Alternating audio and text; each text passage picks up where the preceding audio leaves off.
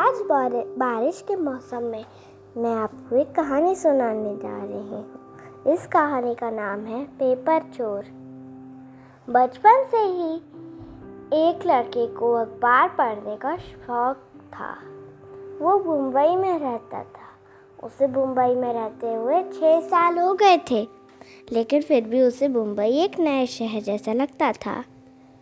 उसने दो अखबार लगवा हुए थे, दैनिक और मसालेदार लोकल पत्र मिड डे माल, उस, उसके कई बार मिड डे अखबार गायब होने लगा। उस, उसने सोचा कि ऐसा हो सकता है कि यहाँ पर जो दस मालियाँ हैं, उनमें से ही कोई चोरी कर रहा हो। इसलिए जब भी उसे कोई भी माली मिलता, वो उसे धमकी दे जाता। और फिर भी कोई फ़र्क नहीं पड़ा।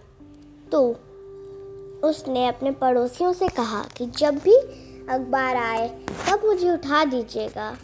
लेकिन फिर कोई फ़ायदा नहीं हुआ। जो छुपके से अखबार ले जाता था। फिर उसने सोचा कि बेवजह नींद क्यों ख़राब करे। सोचते हैं कि कैसे वो पहचानता है कि मैं सो रहा हूँ या जग रहा हूँ।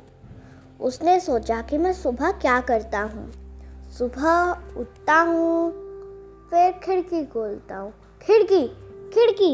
हाँ खिड़की की वजह से वो उसे पता चल जाता होगा कि मैं जग रहा हूँ या सो रहा हूँ। फिर उसने अपने कुंडी में सिक्के डाल दिए। फिर भी चोर छुपके से ले जाता। फिर उसने गांधी जी का भी लिखा कि गांधी जी की बात मानो, चोरी मत करो। फिर भी कोई फ़र्क नहीं पड़ा। इसलिए वो उसने खिड़की एक दिन बंद रखी।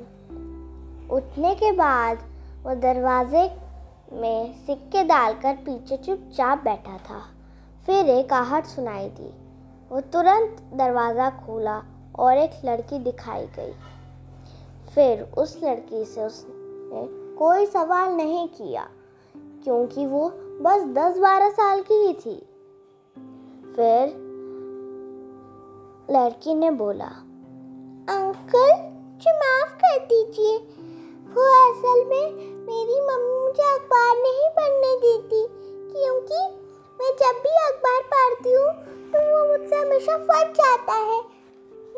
आपका अखबार स्कूल लेकर जाती थी और फिर स्कूल में अपनी सहेलियों के साथ पढ़ती थी। और जब घर आने का वक्त होता, तब मैं अपने किसी दोस्त को दे देती थी। मुझे माफ़ कर दीजिए।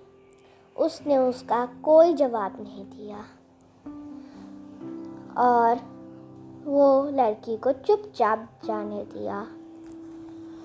उसे ये लगा कि इतनी छोटी लड़की को क्या सज़ा दे सकते हैं। तो इस कहानी की सीख है, हमें किसी पर बेवजह शक नहीं करना चाहिए और हमें कभी चोरी भी नहीं करनी चाहिए। धन्यवाद।